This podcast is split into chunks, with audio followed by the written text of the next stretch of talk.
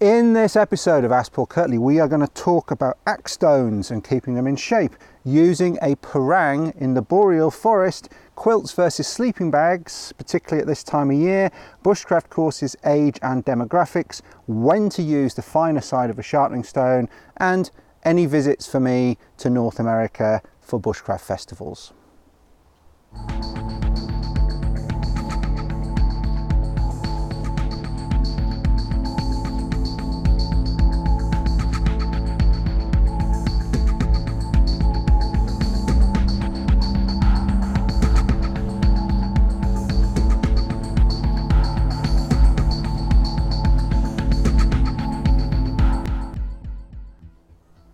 Welcome, welcome to episode 79 of Ask Paul Kirtley. And for those of you that are regular listeners or viewers, yes, it has been a little while since the last episode of Ask Paul Kirtley. I'm currently in the northeast of England out just grabbing a bit of fresh air. I've stopped off here on my way back from Scotland and I've been working in Scotland for a month. All of October I was working in Scotland. We had a couple of River Spey canoe trips so two weeks of canoe trips there, and then um, had a bit of a, a, time, a few days just doing some walking and mountain biking on my own, and then I went over to get ready for the Forest Hunter course that I've been uh, running with Andy Chatterton of Moray Outfitting. And those of you that listen to the Paul Kirtley podcast will probably remember Andy. He's been on a couple of times on the Paul Kirtley podcast, and we ran a course together for the first time up in the Highlands of Scotland in the last full week of October, and that went very well. Um, wasn't quite full, nine out of the 10 places were taken, um, but everyone got a lot out of the course. And if you're interested in what that course is about or the Spey trips as well, I'll put links in the, in the notes below the videos and the podcast, and you can check those out if you want. Um, no hard sell there, it's just that um, I do get a lot of questions from people who find my material on YouTube and on podcasts. And remember, this podcast goes out as an audio file all over the web, ends up on lots of different podcast apps. Um, so I do get people contacting me saying, where can I find out more about your courses? Um, because they know I run courses, but there's no direct link from, from any of the stuff that they're watching or listening to.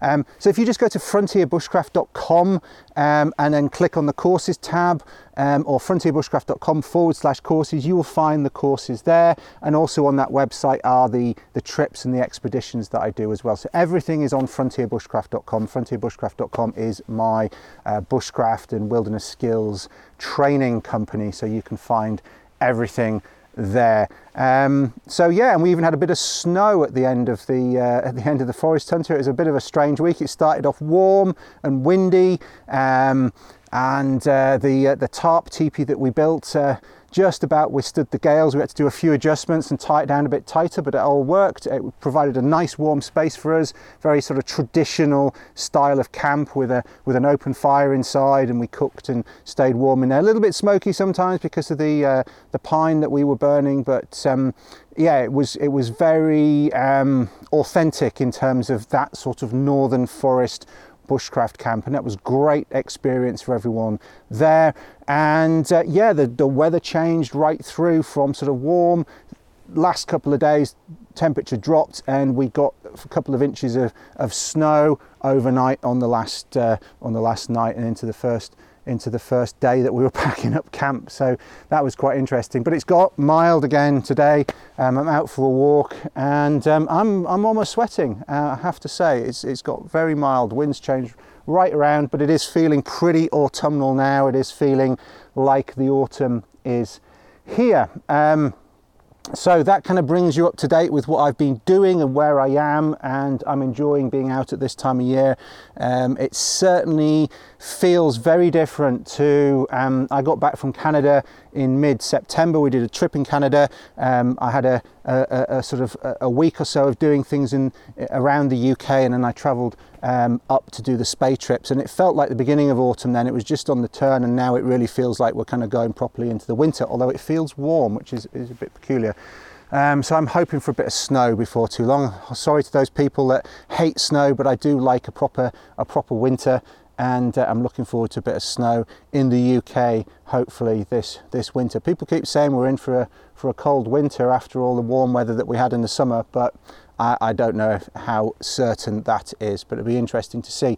Um, those of you that watch this show regularly as a YouTube show will remember maybe this spot. Um, I've done shows here, particularly in the winter before. It's a little bit hard to get in here in the summer, it gets very overgrown, but I like to come here in the autumn and the winter, and I have done at least one of the uh, Paul Kirtley, Ask Paul Kirtleys from here, um, surrounded by snow, but it's a lot more mild today. Um, and I know I'm rambling on a little bit, but I'm just thinking about just catching you up on everything that I've been up to.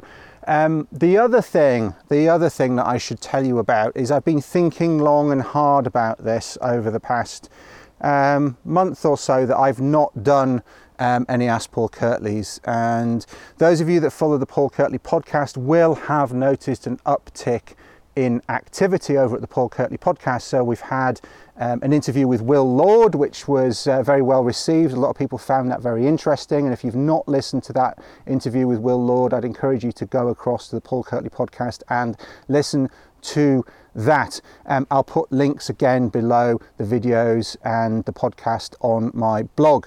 Um, if you want to subscribe to the Paul Kirtley podcast, I've set up a link and you can go to paulkirtley.co.uk forward slash podcast subscribe, podcast subscribe, all one word, and there are links there that you can use to subscribe to the podcast. And of course, you can do that directly off my site via an RSS feed, or you can do it on iTunes, Apple Podcast Apple podcasting app, um, and uh, Stitcher, Player FM, and there's a number of others that are it's popping up on as well, and I'll keep adding there. So basically, you can uh, find a podcast app that suits you and and listen that way. It is an audio only podcast.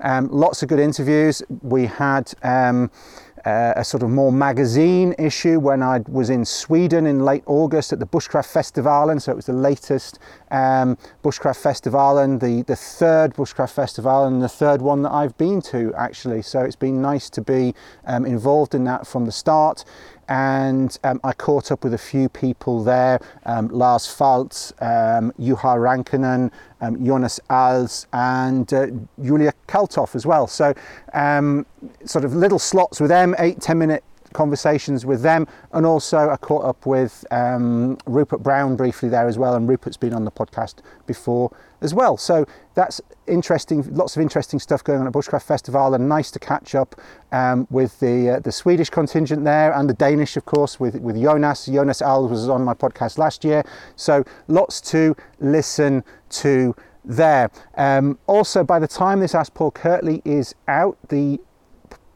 podcast 33 um, will be out as well. Just had to keep up with numbers there because I've always got several ahead that haven't been published so I always have to remember which one's next so the next one coming out will be an interview with Kevin Brownlee and that will already be out by the time that this Paul Kirtley uh, Q&A is on um, on the interwebs and that is an interview with a very interesting man who is um, of uh, Cree uh, heritage in uh, northern Manitoba, and he is the curator of archaeology at the Manitoba Museum and has been for quite some time, a good long number of years. And it's quite a fascinating collection they have there, um, very representative of.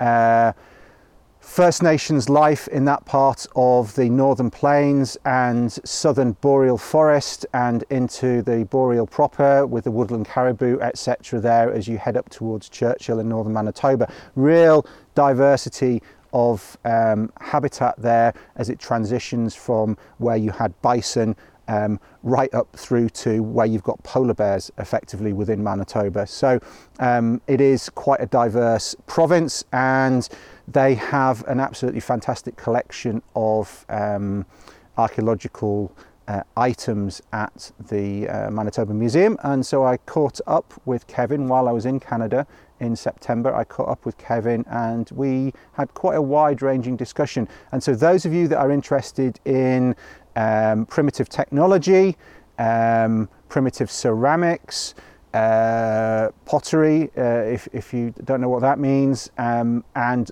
life in the boreal forest and um, how First Nations lived in that part of the world, and also how they still do live in that part of the world, and how Kevin is bringing um, the views of the communities, the First Nations communities, into um, interpreting what the archaeology is telling them about how people lived in that part of the world going back from now all the way back to the, the previous, um, the last ice age. So that was a real fascinating conversation and one I think will surprise quite a few of you in how rich that conversation is. So please check that out. So if you don't subscribe to the Paul Kirtley podcast, I would recommend that you do. If you have interest in bushcraft skills um, and wider outdoor skills, journeying skills, all of that is in that in that show and that is my main podcast. And as I say, I am ramping that up. And I know you want me to get onto the questions, but this is important because, as I say, I've been thinking long and hard. I've been ramping the Paul Kirtley podcast up again. There's a interview with Lou Rudd coming up, and you'll those of you that listen to the Paul Kirtley podcast will know that Lou was on uh, the podcast a couple of years ago talking about his Antarctic expeditions. He has since done another Antarctic expedition, the Spear 17 expedition, where he and a team of Army reserves crossed, traversed Antarctica via the South Pole. Um, and he is currently, as I record this, he has just set out to undertake a solo, unaided, unsupported crossing of Antarctica. And if he succeeds in that, he will be the first human being to ever have done that. So, good luck to, to Lou. Um, that is another podcast that is coming very shortly on the Paul Kirtley podcast. And as I say, if you don't subscribe to the Paul Kirtley podcast, please do subscribe. I will put links everywhere YouTube, underneath go to paulkirtley.co.uk forward slash podcast subscribe. You can subscribe to the podcast and you will get um, you will get those episodes. And I've got more good episodes coming. I have got some really good people um, lined up coming through the winter as well. And so, the other thing, this is the reason why I'm framing all of this, because I have that platform, and that is by far the more popular audio podcast. Um, that is one reason. So I've been running these two podcasts, audio podcasts in parallel, the Paul Kirtley podcast and the Ask Paul Kirtley podcast. And what I'm going to do, um, like a lot of other people who have podcasts do, is that I'm going to have a Q&A session as part of my main podcast. So effectively, I'm going to merge Ask Paul Kirtley into the Paul Kirtley podcast, but I don't want it to dominate it. So I'm going to have probably about once a month. I'm going to have quite a wide-ranging Q and A, and you can still use the Ask Paul Kirtley hashtag, Ask Paul Kirtley hashtag to leave uh, questions. You can email me. You can leave the SpeakPipe questions. You can use a hashtag Ask Paul Kirtley on Twitter, on Instagram, and I will still get those in exactly the same way. Nothing changes in terms of the way that you that you ask the question. Just the where I answer the question will change slightly. So to get the answers to those questions, you're going to need to subscribe to the Paul Kirtley podcast. Okay. So I'm going to do Ask Paul Kirtley 79, which is today's podcast, and I'm going to do Ask Paul Kirtley 80. And at the end of 80, that will be the close of the Paul Kirtley. So I've done 80 episodes of Paul Kirtley, and I have been asked um, the same questions quite a lot. So there is that bank of questions that is there as a sort of reference point that is there. But going forwards, what I'm going to do is have a Q&A on the Paul Kirtley podcast. So I'll remind you again on the next one, but I would recommend going across, just press pause now, go across to the Paul Kirtley podcast. Don't do it if you're driving, um, but otherwise go across to the uh, Paul Kirtley podcast and subscribe because that is where all the good stuff is going to be. And the perceptive amongst you will also realize that that means that that will be the end of the video version of the Q&A.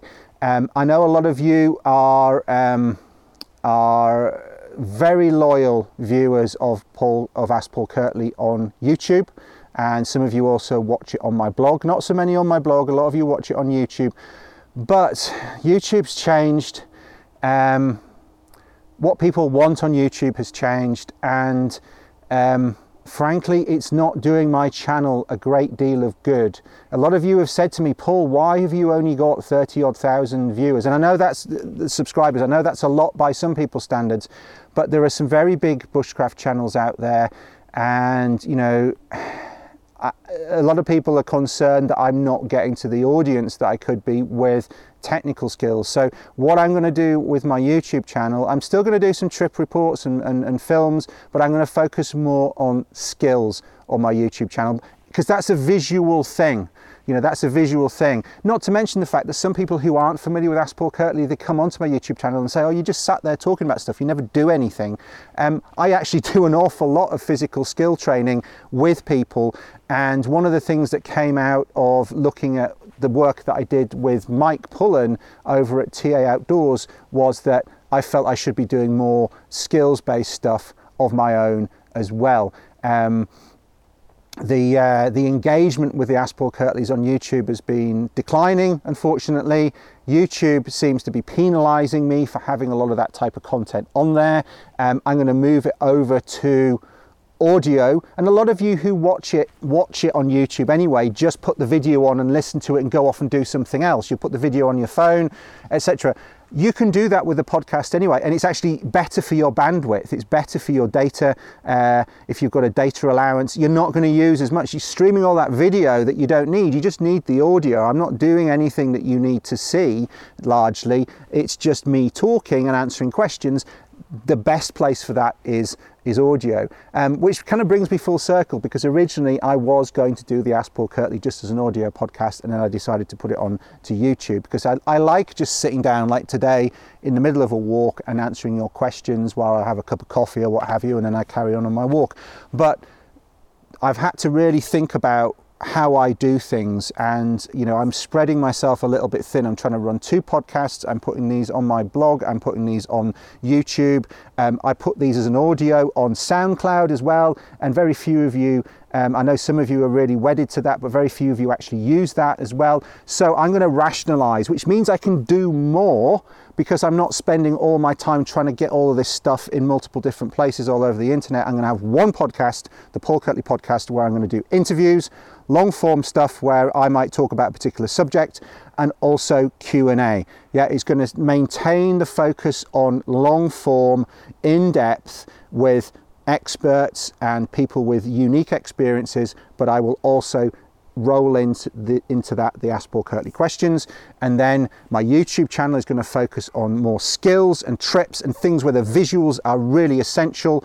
And that means I can rationalize things that way. I'm not trying to promote two podcasts within iTunes, etc., etc. I can focus everything there. It's got more visibility and hopefully then everything starts to, to snowball a, uh, a little bit more from there uh, rather than me spreading things right across different platforms. So um, hopefully that makes sense. Still subscribe to my YouTube channel. There's going to be a ton of good stuff here that you're going to need to see. You're going to need to watch if you're watching this on YouTube. If you're listening to this on an audio podcast, you're already familiar with podcasts. You're happy with podcasts. Just make sure you subscribe to the Paul Kirtley podcast as well. And if you're on my blog at the moment, listening to this or watching this, you're still going to be able to listen to everything via my blog and you're still also going to get any videos I produce via my blog so you can stay subscribed to my blog that way. But please, please, please, two things I could ask you to subscribe to to make sure you're subscribed to. If you're not subscribed to my YouTube channel and you use YouTube at all, please subscribe to that for tons of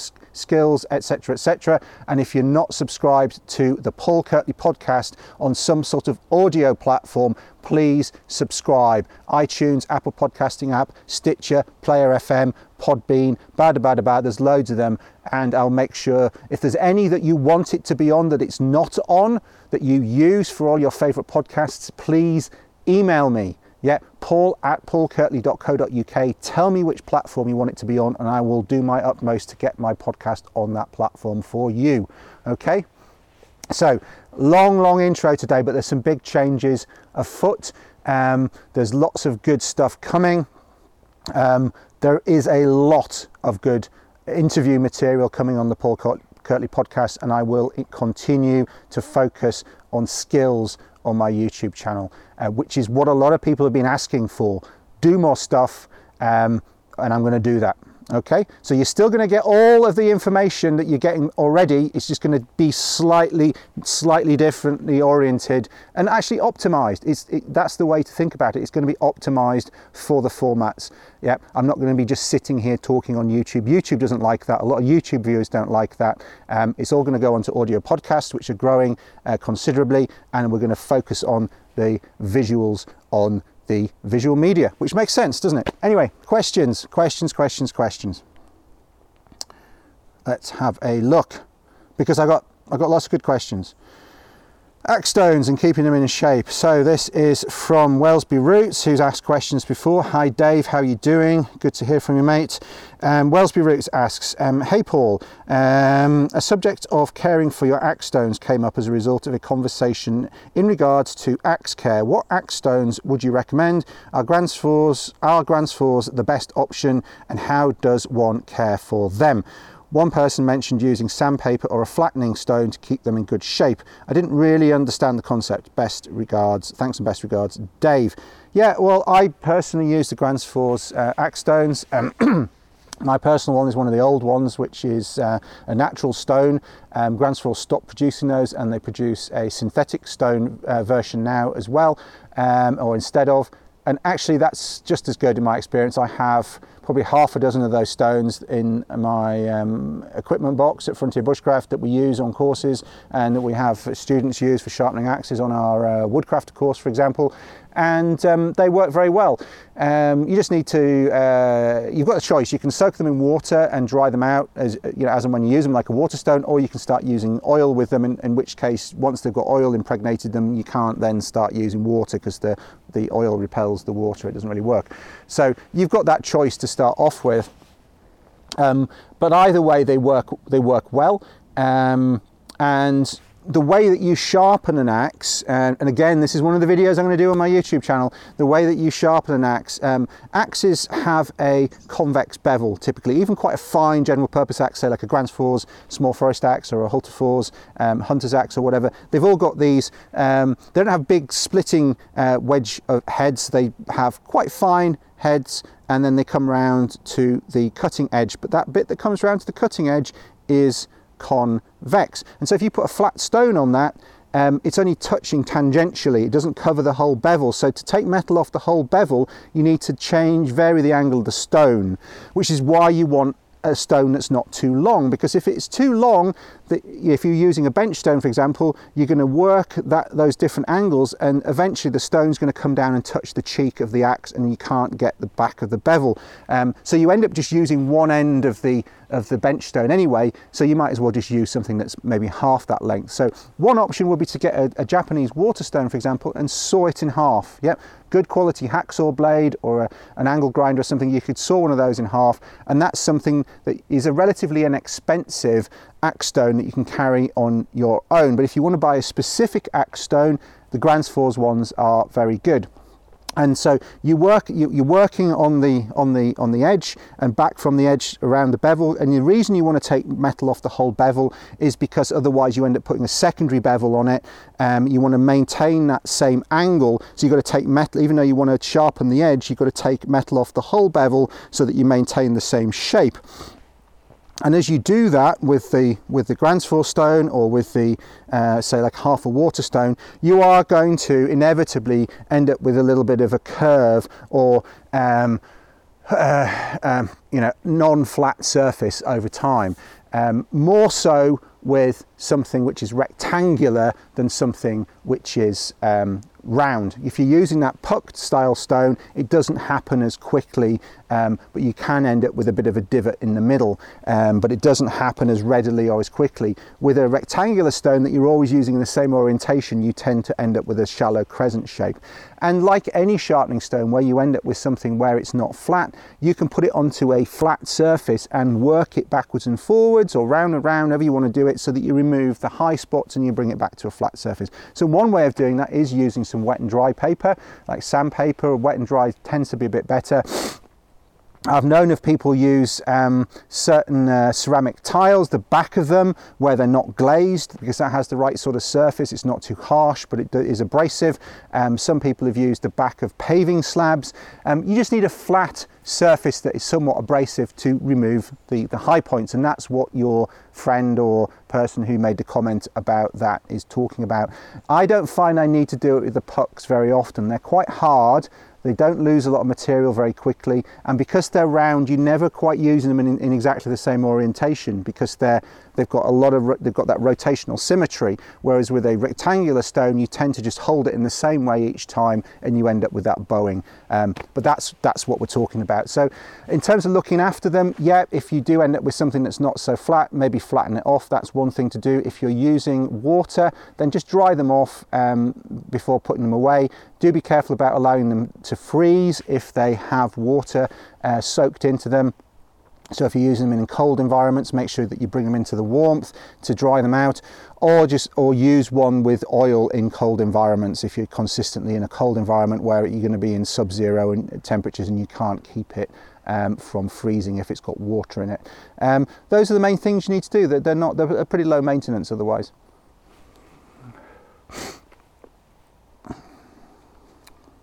using a parang in the boreal. Question from Fred Ernst via Twitter using the hashtag Ask Paul Kirtley, and he says he asks, "Do you ever use a parang in the boreal? If so, for what tasks?" Um, well, the simple answer, Fred, is no. I don't use a parang in the boreal. Um, to me, um, and I know this goes against what I've seen some guys on Instagram doing, for example. Um, for me, a parang is a tropical tool comes into its own. Raven.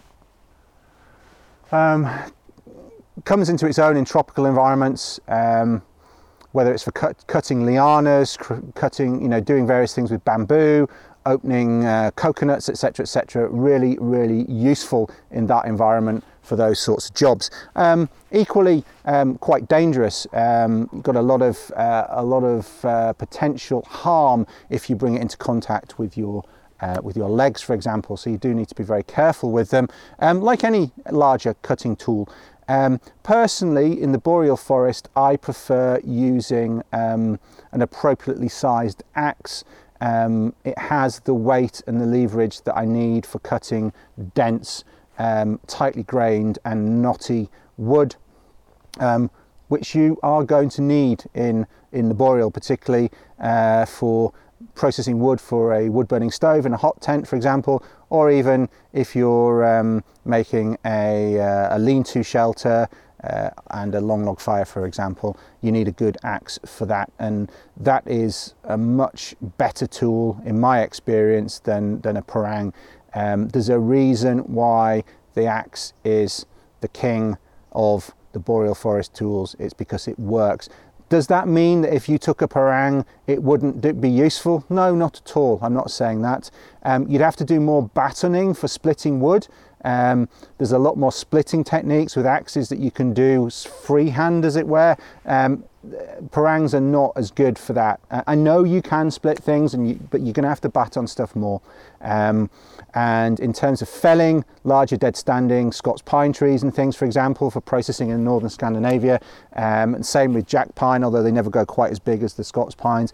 Um, in, in, in North America and you know spruce etc Parangs, yeah, they could be useful for taking lots of spruce boughs off for, for you know green boughs for, for putting down. But frankly, that's I'm not doing that a lot. That's quite destructive. And in, in, in parks, you won't be allowed to do that. You're not supposed to cut green material even in the winter. Um, so cutting boughs is frowned upon in a lot of places these days. Um, you know, a lot of what you're doing is going to be firewood processing, and the best job, the best tool for that job in the boreal is an axe. Um, that's that's the long and the short of it. But if I'm going to the tropics, um, if I'm going to uh, northern Australia, if I'm going to Southeast Asia, that sort of part of the world, or Central America, my choice would be a parang, machete, that style of cutting tool. I wouldn't be looking to take an axe. But that said, if I had an axe in that environment, would that be the end of the world? Could I do nothing with it? No. But you've got to, horses for courses. Yeah. Um, one of the things I get a little bit frustrated with in modern bushcraft, as it were, is a lot of people who are promoting what they do in their environment um, aren't really looking to what the tradition is in that environment. Um, there's a massive tradition of frontiersmanship in North America. Um, there's a massive tradition of um, northern forest skills in Eurasia from the uh, people in the north of uh, Norway, Sweden, Finland, and into Russia and across Siberia.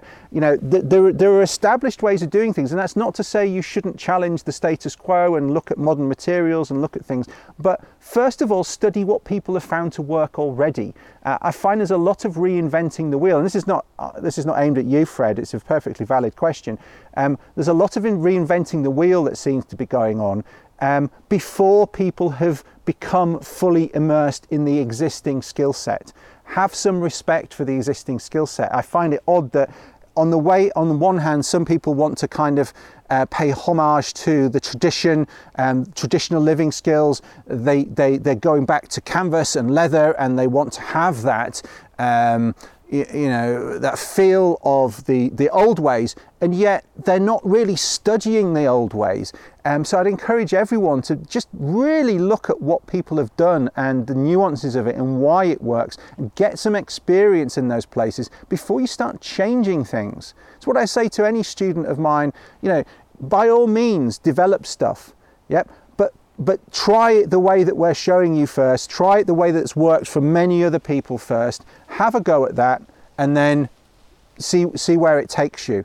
Um, not the other way around. Just because something doesn't quite work for you, you're finding something difficult, isn't a reason to then try and change it. Um, a lot of things, like riding a bicycle, Yep. You don't, most people don't manage it the first time they get on a bicycle. It takes some falling off and wobbling around and people holding you and you know, yeah, maybe you start with stabilizers and then you take your stabilizers off and you fall in a bush and, you know, you go down the driveway and into a, you know, into a, somebody's, you know, garden. You know, you, you, you have these episodes when you're a child learning things. And for some reason, people forget that. It's like you don't immediately know how to do everything, even if in theory you know how to do it. Um, don't be dissuaded by things that are established ways of doing things, maybe being beyond your ability to start off with. Don't let that persuade, dissuade you from persisting with those things until you've got a handle on them. And then, okay, you think, well, okay, well, I, I can do this now. And often there'll be an aha moment, and, and, and you can you can go, okay, yeah, right, I used to find this hard and now it's not so bad. Um, and then if you think of some better ways of refining that, that's an improvement. That's an improvement. Yeah, we you've got to stand on the shoulders of what you know. We, you know this this phrase of standing on the shoulders of giants. Yeah, you don't stand on the shoulders of giants by standing next to them. You've got to stand up above them and you've got to climb up there and you've got to get to that point first. And one of the benefits that we have now. Um, is that we have all this material online. You can find out a lot more about what works in different places um, than you ever could before. You know, 20 years ago, it was very difficult, other than digging some books out, to find things. But the downside of that is there's so much noise now as well. You've got people just making shit up, and um, and it's not. And, and and people have already 100 years ago, 200 years ago, 1,000 years ago found a better way of doing it, and there are people just making stuff up based on theory, um, and I find it quite regressive in some ways. So um, I'm kind of heading into a bit of a rant today, but we are on the penultimate Paul Kirtley, and we haven't had a rant for a while. But you know, so that is not aimed at you, Fred. It's a perfectly valid question. Um, do I use a parang and a boreal? No, I don't. There are reasons why. It's because I prefer an axe, and that is my chosen tool. And um, you know, would I carry an axe and a parang? No. Yeah, the axe is the most important tool, and then some sort of knife to go along with that for making feather sticks, etc., etc. Yeah, that that uh, you know, and anything, any other smaller jobs. Quilts versus sleeping bags via Twitter using the hashtag AskPaulKirtley from A Perry. Now the weather is turning colder. What are your thoughts on using a synthetic quilt on top of a down bag to move the dew point to the inside of the synthetic rather than the down layer? And what's your opinion of quilts versus sleeping bags in general? Um, well, a quilt's just a just a different type of blanket, really. And we've talked about blankets in the past. We talked about wool, wool blankets in the past.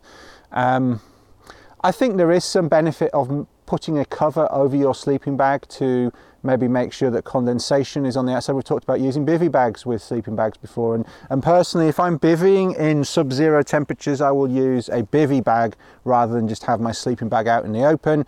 And um, I find that useful. It helps keep the bag clean, it helps keep moisture off helps trap another layer of air between the bivy bag and the sleeping bag, all of those things. But yeah, if you were in a tent, it might be a, a little bit more pleasant. You got a bit. You don't want to be using a bivy bag inside a tent. It, generally, it wouldn't be my first choice. There are some circumstances in which that you might need to do that if the inside of your tent was sodden, for example, from uh, dunking in a river, um, you know, while canoeing or whatnot. And you might need to just keep your sleeping bag from coming into contact with wet material. Um, but generally, if you're choosing to use, um, you know, if you're choosing how you sleep in a tent, I wouldn't be choosing to use a bivy bag. But yeah, you could use a, a quilt would work quite nicely inside a tent um, because you've still got the freedom to move around underneath it inside your sleeping bag, and you've got this sort of nice warm layer over the top.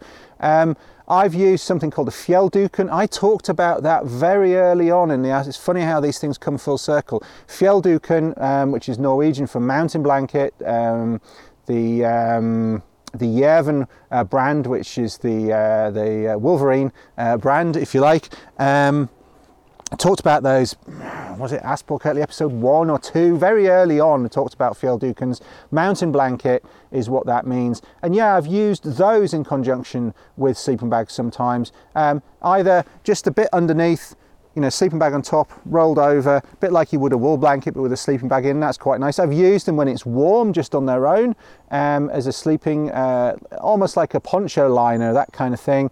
Um, there's lots of combinations. Yeah, there's lots of combinations. The thing that I would ask you though is that if you're using, you know, whether you're using a synthetic sleeping bag a down sleeping bag, a synthetic duvet, a, uh, a combination of some sleeping bag and a quilt or duvet, and you're saying, well, that you know the moisture is going to go into that rather than this. You've still got to deal with the moisture in that. Um, and if you're out for any length of time, you don't really want moisture getting into your sleeping kit if you can't air it out, warm it up, and air it out because it will. If it stays frozen into that, even the even the quilt it will stay frozen into that and it will it will reduce in efficiency over time as well as uh, increasing in weight and it won't be as useful. Um, the, the, at least the benefit of using something like a bivy bag is that if you get frost on the outside or even the inside of a bivy bag, um, you can turn it whichever way around, you know, outside in or inside out, um, or the right way around, and you can get rid of most of the frost off that and shake it off. And if there's moisture on the inside, you can hang it out in the frost and you can shake it, shake it off because there's nothing really for the moisture much to soak into compared to say a synthetic quilt or a synthetic bag or a down bag. Um, so I, I, I personally um, wonder if there's a huge amount of benefit um, in terms of avoiding the degradation of uh, insulative properties of anything, even when you're combining them, I think it's better to try and get the dew on the outside of something where you can easily get it off. But is there some advantage to having a nice comfy space? Say there's two of you sharing a two person tent having a quilt that could go over both of you while you're both in your individual sleeping bags. That might be quite pleasant as well. So there's lots of different combos um, but in terms of sheer performance i would just make sure i had a decent sleeping bag and i'd be using a bivy bag in sub-zero temperatures um, what you can do then is just chuck your jacket over the top as well. That keeps uh, that keeps things a little bit further out. So like a shell layer jacket over the top to keep things off. Um, that's another option. I have though, and I'm sort of slightly contradicting myself here. Myself here. What I have done as well is I've used a, a synthetic um, M90 Swedish duvet jacket. It's like a synthetic duvet jacket, the closest thing you might think of to a quilt, really, that you might wear. And I've used that over the top of a bivy bag and sleeping bag combo while sleeping out in about minus 30 Celsius. Um, but that's just that that's an occasional thing. Um, and um, yes, okay, the perhaps might have been some moisture introduced to that, which can be hard to get rid of. But at least I'm wearing that from time to time, and my body warmth is maybe potentially going to get rid of some of that. But equally, it's subject to the same issues that you might have using a quilt. Um, the other thing I would go right back to as well is um, are you static camping? Are you moving around? Are you going to have to carry this stuff with you?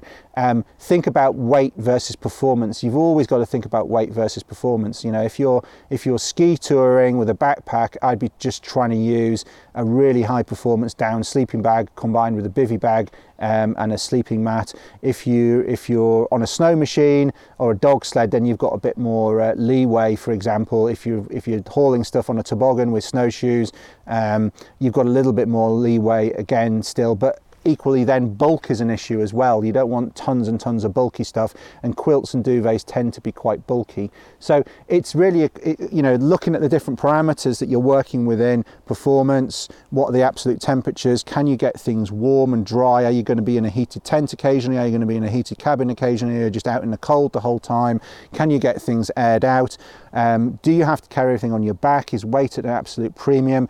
Is bulk going to be an issue? And then you've just got to sort of optimize what you're going to do within those within those parameters and um, find the best solution.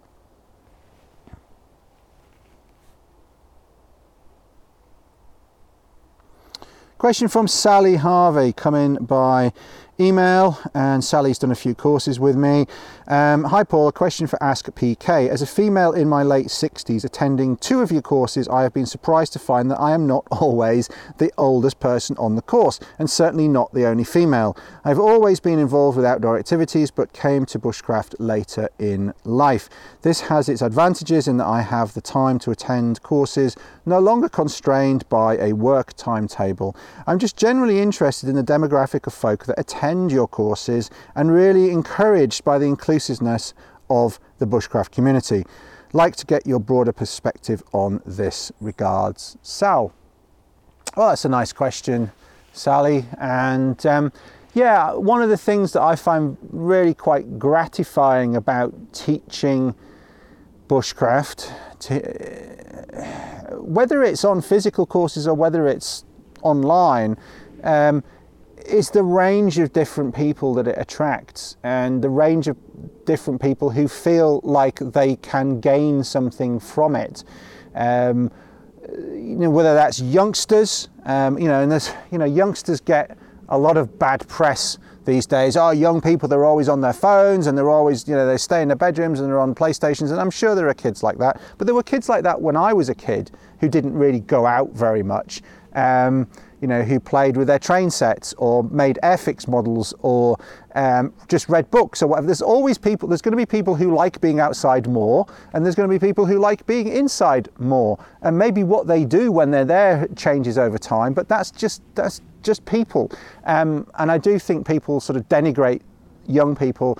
I, I, you know, I find young people really engage with a lot of what we do in bushcraft, whether it's fire lighting, building shelters, a little bit of tracking, which is kind of like hide and seek, um, whether it's going and finding tasty uh, fruits in the, you know, in the autumn, and you know, all of those things kids like. They do enjoy that. They enjoy going out and foraging fungi with their parents. You know, there's lots of stuff that kids enjoy doing. They like poking around and standing in streams and splashing around and just being out and about. So, you know, young people, absolutely. You know, people give millennials a hard time these days as well. But there's plenty of people in their 20s who come on courses and get a lot out of it as well, right through to you know people who were in the scouts when they were younger and then they got a career and they haven't done a lot of people haven't done a lot of stuff we get a lot of people like that who did things in the outdoors when they were younger and then they then university and jobs and families and things happen to them um, or you know that, that, makes it sound you know untoward but you know life happens. All of a sudden they dis- discover oh i'm going outside with my kids again for example and i haven't really done much outside for years. I'd like to learn a little bit more. I'd like to brush up on my skills. So we have quite a few people like that who come on courses. And you know, we have people who have, you know, like yourself, who've done quite a lot of other outdoor activities over the years who come to want to learn um, about what bushcraft can offer them as well. Um, what can they m- learn more about the natural environment rather than just using um, their skills to pass through the environment. How can they interact more with the environment? What can they learn about, you know, direction and animal tracks and sign and foraging and all of these different aspects? Not to mention, you know, the sort of survival basics of shelters and fires and using tools and all of those sorts of things um, that everyone's interested in.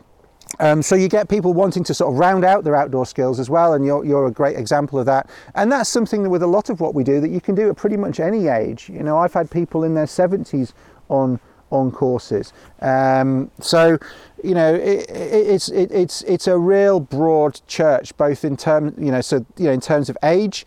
Um, I would say most of the people who come and do my courses are um, you know, if you look at the distribution, most of the people are in there, say, I would say early to mid 20s is, is that kind of end of the distribution.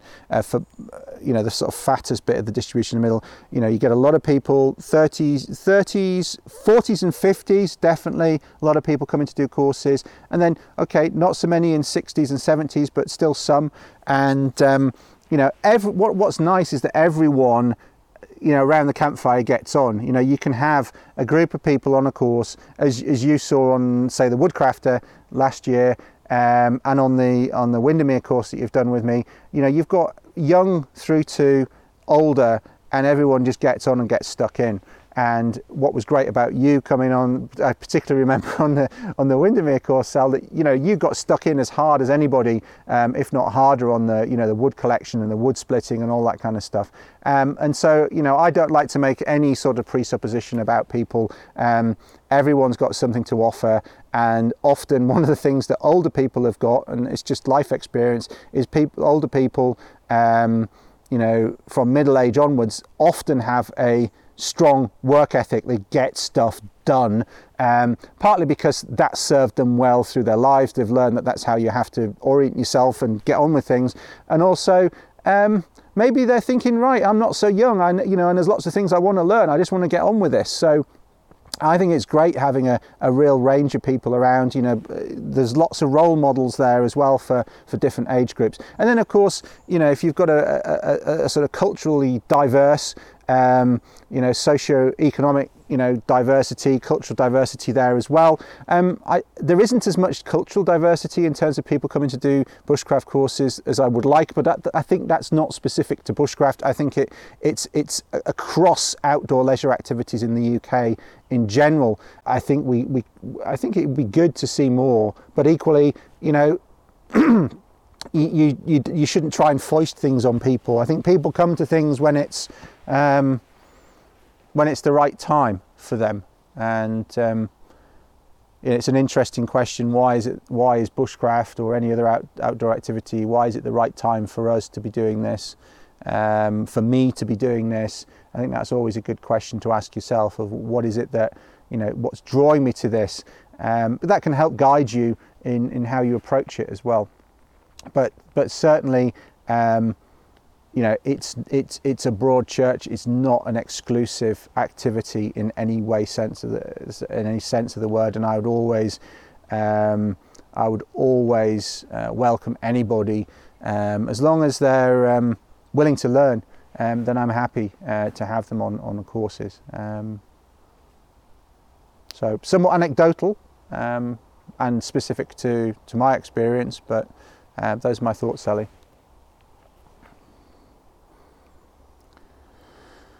Uh,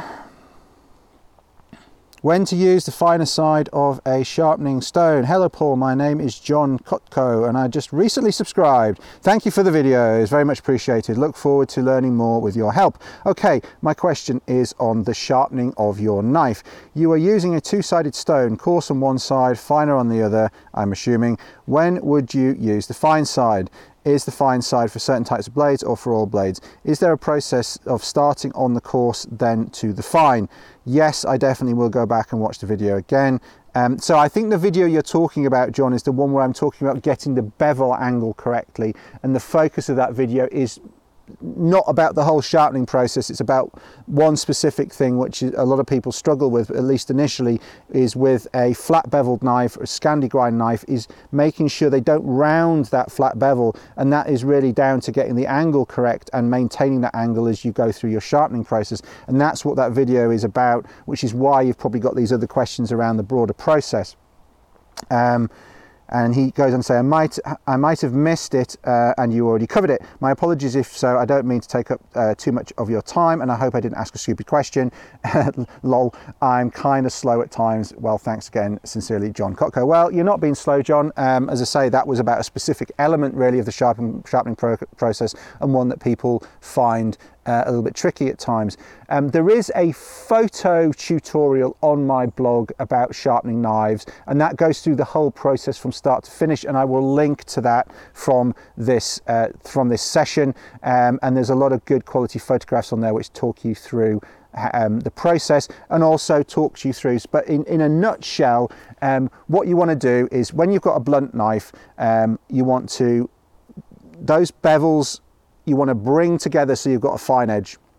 So you've either got some sort of flattening on the edge or you've got some chips or dinks or you've or the top's rounded or whatever. So basically what you need to do is take metal equally off both bevels and bring it back to relatively fine edge compared to where you start. But what you're going to have is two things. One is you want to put it onto a relatively abrasive stone to start off with, that, so you're going to get the metal off quickly and you're not all there all day. Um, so you've got two things. One, one is that the edge of that, if you looked at it under a microscope, is quite jaggy. It's like a um, it's like a saw edge and also you're going to end up with where those two edges come together you'll end up with a very fine foil of metal which if you're not careful when you go back to using the knife you can you can break it off and then you're back to where you started with a flat edge so what you want to do is once you feel like you've got a fine foil, you've got a little burr because you'll sharpen it on one side, it'll bend over, you can feel it. Once you've got that fine foil, you definitely know you've brought the edges, you, the two bevels together into one edge. You've got that foil forming. Um, go over to the fine side at that stage and then you repeat the process and as i say the process is in that um, in that uh, uh, article. You repeat the process at that stage. So you do your multiple strokes on one side your multiple strokes on the other side and what you're doing then is taking the the raggedy edge and making it a little finer. Also you're probably going to wear off some of that foil a little bit although not entirely and you're making a finer edge effectively. So you're making it bringing it to a finer finish and those people that use a series of increasingly fine stones are taking that to a further degree. But if you've just got a stone with two different grades, start on the coarse side, multiple strokes, uh, and then go to single strokes, you make sure that that foil is flapping from one side to the other. You can feel the burr. One, you've done that. Once, once you've done that, change over to the fine side, repeat that process, and you'll have to go for a bit longer because it's not as abrasive. And you're going to get to a point where you've done a lot of uh, repeated strokes. It's quite a nice fine edge. You've got this um, you've got this foil there that's still there potentially, but you've got a finer edge. What you're then going to do is take it onto your strop and you're going to strop it um, partly to remove that burr and to bring everything into alignment and then you're good to go.